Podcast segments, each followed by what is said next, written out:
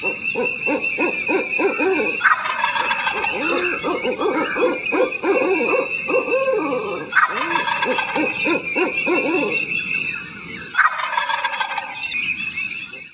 to the Turkey Hunter Podcast with me, your host, Andy Galliano. In this podcast, I share with turkey hunters just like you how to have more turkeys on your hunting property and how to have more successful turkey hunts. I teach you how to do this with tips and interviews with turkey hunting pros, wildlife management tips, and entertaining turkey hunting stories. Tune in weekly as I share proven and simple strategies to help you have more success this turkey season make sure to head over to www.iamturkeyhunting.com to subscribe to receive free turkey hunting tips, tactics, strategies, and product reviews. Also, please visit and like my Facebook fan page. Go to Facebook and search I Am Turkey Hunting. And also feel free to post your turkey hunting photos from this past season and let us know where and when you killed your bird. For all of you Twitter users out there, please follow me on Twitter where my handle is at Turkey Hitman, and I will be sure to follow you back. And now, for this week's show. Hello, and welcome back to this week's episode of the Turkey Hunter Podcast. You are listening to episode number 213 Three Random Turkey Hunting Topics. Or if you want to call it this, another pot of turkey mulligan stew and I am your host and the guy who overate twice on Thanksgiving Day, and the guy who almost broke a trencher, and the guy who went deer hunting for the first time this season. Yes, that's what happens when I get a little time off of work and away from the computer screen and the telephone. I overeat, I break stuff, and I try to kill things. So we are 107 days, 12 hours, 43 minutes, and one whole second away from opening day of spring turkey season in Alabama. so I'm going to tell you those stories here very quickly. Fortunately for me, all of my family and all of my wife's family both are in town, local. The reason I say fortunately is because it's really nice on the holidays to not have to travel. And for those of you who travel on the holidays to go be with loved ones or friends, then you know it stinks. It is not any fun. But the downside to having both families in town is that you have to do each holiday two times. So Thursday at lunch, we went to my parents' house and had lunch there. We packed up around 3 o'clock and drove to my wife's niece's house because she was hosting Thanksgiving for my wife's side of the family, and I had to eat dinner. And when I say I had to eat, you guys know exactly what I'm talking about. I didn't have to eat. No one held a gun to my head. But when they started uncovering dishes, all of a sudden I got hungry again. So that was Thursday. Friday morning, I loaded up and went to the new hunting camp where my dad, my oldest brother, and one of our good friends and fellow hunting club members, Rocco, were working trying to get the water line installed to our trailer that we use for our hunting camp and to get the sewer line run from the trailer to the septic tank, or maybe I should say the septic tank line run. So, fortunately for us, my very frugal father decided to splurge and rent a trencher. And the trencher, I'm not going to say was wearing him out because he was handling it pretty well. But when I got there, I took over after he jumped off to go take care of another issue. And I was operating the trencher on the side of a hill. And the, the instructions for the trencher indicate that it is not to be operated on greater than a, I believe it was a 15% incline. Well, I now know why. Because I think I was operating it on a 15.5% incline. And one of the tracks on the trencher almost came off. And we had to use a tow strap, my pickup truck, and almost a full can of WD 40 to get it back on the machine properly so that we could even move it The machine wouldn't even move because the track was binding against the body of the machine, and that's where the WD 40 came in handy. So that ended up being a much bigger ordeal than it needed to be. But we got it fixed. We got our water hooked up. We got our poo pipe hooked up. And we have us a real live hunting camp now because the power's been hooked up for a week or so. Once we got all of that done Friday, Saturday morning, I woke up and went to the woods to the new hunting property and hunted Saturday morning. And I did not see a deer, but I heard a turkey gobble. And probably like most of you, that's enough. I could have just left and gone home at that point, and it would have been the greatest day ever. Well, maybe not ever, but pretty close. So, all in all, over the long holiday weekend, it was a very nice time. I enjoyed spending time with friends and family, just like I'm supposed to, just like the holiday is all about and I got to take some time to recharge after a couple, actually, it was more than a couple. It's been several rough weeks of work. So I got to relax a little bit, unwind, and enjoy some downtime. Oh, yeah, and did I mention that my favorite college football team beat its arch rival this weekend? So that kind of makes things even better. Oh, and something just as exciting my arch rival is going to keep their head football coach for at least another year. That is exciting. So, as I told you guys, I've got another hot pot of turkey mulligan stew today, so let's jump into this thing. Now, the first topic was recommended by Jeremy Vincent. Jeremy actually made several different show topic suggestions a while back, and I want to cover one of those for you guys today, and that is turkey guns. You know, I've covered this topic partially in a previous episode, but Jeremy asks some pretty good questions that I want to address specifically. So, the first thing that he wanted to know about is a camo gun versus a black gun. Jeremy, I have killed, I can't tell you how many turkeys with my 12 gauge Browning Gold Hunter that I have affectionately named Black Death. I named it Black Death because it is solid black and it's death to a wild turkey. Now, having a camo gun for turkey hunting is not absolutely necessary. But I'm going to say that having a camouflaged gun has to be advantageous for us. We are in the woods hunting an animal with much better eyesight than we have. An animal that has the word wild in its name. And anything that we can do as hunters to give ourselves an advantage in the woods over a wild turkey, we probably should do. We don't have to wear camouflage clothes when we go hunting. There have been, Lord only knows how many millions of turkeys killed before camouflage was ever invented.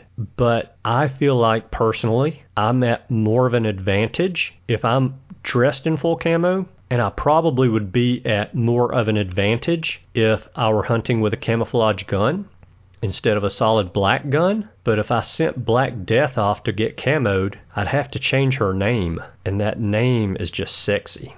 Really and truly, most of the time, the way that we get busted by a wild turkey while we're hunting is not because something that we have on sticks out or is noticeable, but because that thing that sticks out or is noticeable moved. Most of the time, when we spook a turkey, it is the movement that spooks turkeys. Yes, it could possibly be the glare off of a gun barrel, the glare from our eyeglasses, the glare from the glass on our watch that has gotten exposed, maybe a necklace or an earring, anything like that. If it catches any kind of a ray of sunshine and reflects any kind of light, that could be something that spooks a turkey. But most of the time, what spooks that turkey is not a black gun over a camouflage gun. It's the movement of that black gun and it's the movement of that camouflage gun. Now, we have no way of knowing this for sure, but I think that we can probably get away moving a camouflage gun more so than we can a black gun on a turkey. In fact, I'm going to take this a step further. Since no one can prove or disprove this. to be truth. Why not take it a step further? I think that we can get away with more movement if our gun is not only camoed, but if we've added some sort of depth to that camouflage. So, what I mean by that is we can try to use maybe some sort of leafy camouflage, or we can go to Michael's or Hobby Lobby and buy some artificial ivy and attach the leaves of that artificial ivy to our guns and probably wouldn't hurt to attach some to ourselves as well. The only downside to attaching anything to your gun is that it may impede you from being able to make a quick shot, or if it falls across the barrel, keep you from aiming the gun. Neither of those are a good thing. But think about it. If a wild turkey got scared and ran off every time leaves in the woods moved, I think they'd be extinct because they all would have had heart attacks. And one more thing to think about how many of a wild turkey's natural predators are covered in leaves? I don't believe there's a bush or a tree out there that has attacked a wild turkey before. So, adding that third dimension attaching some leaves to our guns in some shape, form, or fashion can probably help us get away with a little bit more movement than just having a black gun out there in the wide open. Personally, I don't have anything on my guns. My 20 gauge is black and my 12 gauge is black. I don't use any sort of camo on those at all. Now, one of my turkey hunting buddies, Todd, he has actually spray painted his gun. He's camoed it up. Well, kind of. A lot of the camo has worn off, but he used spray paint, just a flat spray paint, green and brown. I don't think he used any black because there's black on the gun already, and tan, and he spray painted his gun, which we have affectionately named Ugly Betty because she's the ugliest girl at the ball, I'll promise you. And I've rambled on about this for quite a while, but to sum it up, all things being equal, I believe a camo gun is better than a black gun. But I'll take a black gun that patterns good over a camo gun that doesn't any day of the week. All right, so the second subtopic that Jeremy wanted me to cover on turkey guns is barrel length. And regarding barrel length, I am of the opinion, as are quite a few people, that when turkey hunting, barrel length has very little effect on our pattern. Not enough of an effect to warrant having a 4 or 6 or 8 inch longer barrel than what we really need. With today's incredible technology in shotgun chokes and incredible technology with shotgun shells, what we lose in our pattern by having a shorter barrel shotgun than a longer barrel shotgun, we can make up for with chokes and shotgun shells. Now, I'm also of the opinion that if this is not going to be just a turkey gun and it is going to be a duck gun and a dove gun and a pheasant and quail gun, any type of bird gun, a longer barrel is a better barrel to me, a longer barrel shotgun, it just gets on target easier on flying birds, and I actually think they're weighted a little bit better for moving shots. When I'm turkey hunting, I want to lose as much weight as I can, and I want to be able to maneuver myself around in the woods as easily as I can. If I'm carrying around a six and a half foot long shotgun, and obviously I'm exaggerating there, but if I'm carrying around a shotgun with a 28 inch barrel in the woods, I'm getting caught on every vine that I try to walk under, every tree branch that I try to walk under, and when I'm sitting down, and I'm on a turkey and I have to move the gun to get my sight on that turkey's wattles before I squeeze the trigger, I'll run the risk of bumping more saplings and more vines and more weeds and more tree branches with a longer barrel shotgun than I do with a shorter barrel shotgun. Jeremy, go with the shorter barrel. You'll enjoy hunting with the gun more. It will shoot almost as good as any longer barrel shotgun does. And yes, you're going to lose a small, very small percentage of your pattern, but the right choke and shell combo will definitely make up for that. So, the third subtopic that Jeremy wanted me to touch on regarding turkey guns is one that we probably have all struggled with at some point in time, and that is 3 inch versus 3.5 inch. Now, what I'm not real sure that Jeremy wants me to touch on is are we talking about 3 inch or 3.5 inch shells or 3 inch or 3.5 inch chambered shotguns? And I think he wants me to touch on the shotguns, but I'm actually going to touch on both because I think it's important that we do. So let's talk chamber first. All right, I can cover this topic in one sentence. Get a 3.5 inch chambered shotgun, but I'm not going to cover that topic in just one sentence because I'm going to explain why. So, the longer chamber on that 3.5 inch shotgun obviously gives you more shotgun shell options. If you buy a 3 inch chambered 12 gauge, you can't shoot 3.5 inch shells in it. And if you can't shoot 3.5 inch shells in it, then how are we ever going to know if we could have gotten maybe a 25% better pattern with 3.5 inch shells over 3 inch shells. One other thing that needs to be considered, and I don't know this to be a fact because I've never tested it out, but I have had numerous people tell me that this is true. Most 3.5 inch chambered shotguns pattern 3 inch shotgun shells better than they pattern 3.5 inch shotgun shells. So, Andy, if that's the case, why would I want a 3.5 inch chambered shotgun over a 3 inch chambered shotgun? Why don't I just get the 3 inch chambered shotgun and shoot 3 inch shells out of it? Again, you'll never know. If your 3 inch chambered shotgun will shoot 3.5 inch shells better than it would 3 inch shells because you can't shoot 3.5 inch shells in a 3 inch chambered shotgun. So, for not much more money when you're purchasing a shotgun, consider paying the extra and getting the larger chambered 3.5 inch 12 gauge over the 3 inch 12 gauge. Again, I think with the right shell and choke combination, you'll be very happy with your choice. So let's talk about shotgun shells for a second.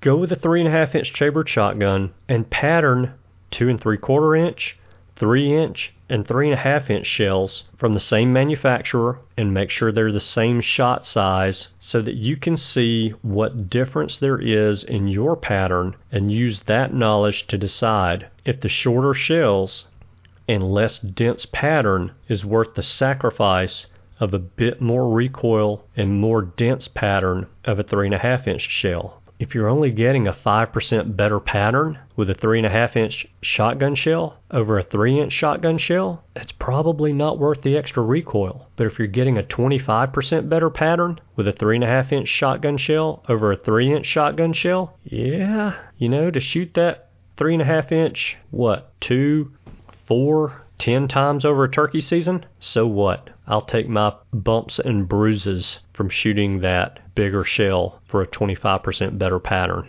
Oh, yeah, and just a little aside, something to put in the back of your brain. When you do take your gun with those different length shotgun shells to the range to pattern it, start with the 3.5 inch and work your way down to the two and three quarter inch. Your shoulder and your brain will thank you for it. Oh, yeah. And one other thing if the recoil from those three and a half inch shells really makes you not want to shoot them, then consider getting an aftermarket recoil pad. One that absorbs the recoil a lot better than the one that comes on the gun. A lot of shotgun manufacturers don't use the best recoil pad out there, the most shock absorbing recoil pad on the market. There's several of them out there.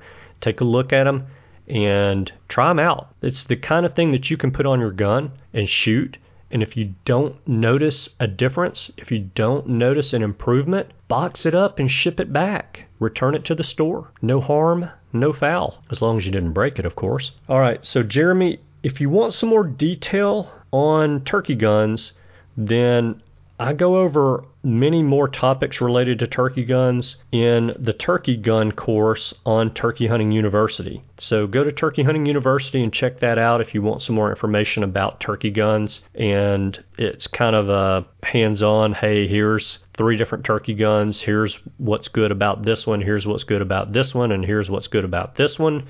These are things you may want to look at when you're trying to choose a turkey gun for yourself. Okay, so our second topic or ingredient for our turkey mulligan stew today comes from none other than Joe Casalco. Joe made the topic suggestion for me to cover portable ground blinds for run and gun turkey hunting. So, what exactly is that that Joe's asking about? You know, those lightweight camo fabric blinds with aluminum ground stakes? They're about, oh, 24 inches or so tall and can be set up or taken down in a matter of seconds and provide a little extra concealment for us as a turkey approaches our setup. That's what he's talking about, and there are a wide variety of these on the market currently. For example, Hunter's Specialties makes one that has three aluminum stakes that stick in the ground. It weighs about two pounds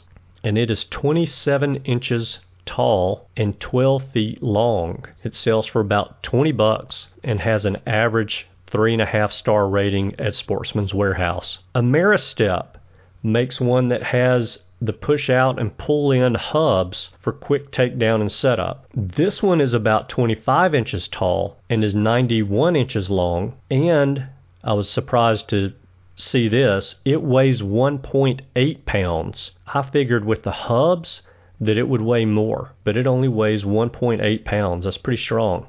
And it has one five star rating at sportsmansguide.com, and the cost of that blind is about $30 on that website. I'm not telling you that these are the best prices out there. I'm just saying that very quickly, very briefly. All right, that is all that I have for you guys for the free portion of this week's episode of the Turkey Hunter Podcast. If you would like to hear the rest of this week's episode, then you will need to become a subscriber to the premium content of the Turkey Hunter Podcast.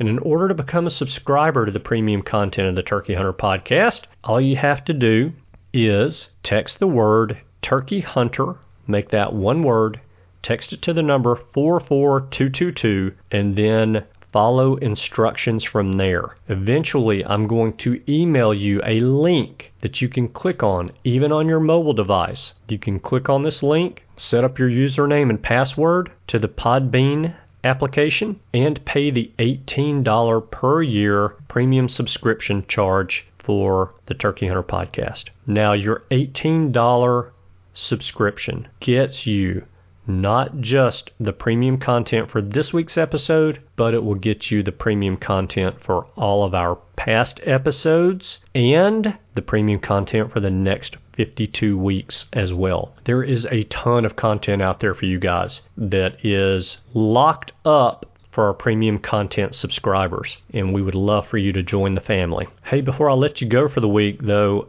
I was hoping you'd do me a favor. My favor this week is a little bit different. If you would, please post the link for this week's show to any and every hunting fan page on Facebook that you are a member of. That would be a humongous help for me, and I'd be very appreciative if you would do that. So just go over to the turkeyhunterpodcast.com, click on episode number 213, get the URL for the free episode from the top of the webpage there, and post that URL with some sort of a sweet comment to any and every hunting fan page that you're a member of. Thank you in advance for doing that. And also, thank you guys so much for tuning in this week. I know that you have choices. I appreciate you spending your time with us. I hope you have a wonderful week, and I look forward to seeing you again next week. Goodbye.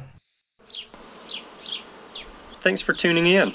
You were just listening to the Turkey Hunter podcast. If you enjoyed the show, please go on over to iTunes and leave a five star review. And make sure to head over to www.iamturkeyhunting.com to subscribe for free turkey hunting tips, tactics, strategies, and product reviews to help you have a more successful turkey season. And stay tuned for upcoming episodes on hunting afternoon birds, how to film your hunt, and the breeding cycle of hens, as well as some guest interviews. Thanks again for listening. We know your time is valuable, and we appreciate you sharing some of it with us. See you next week.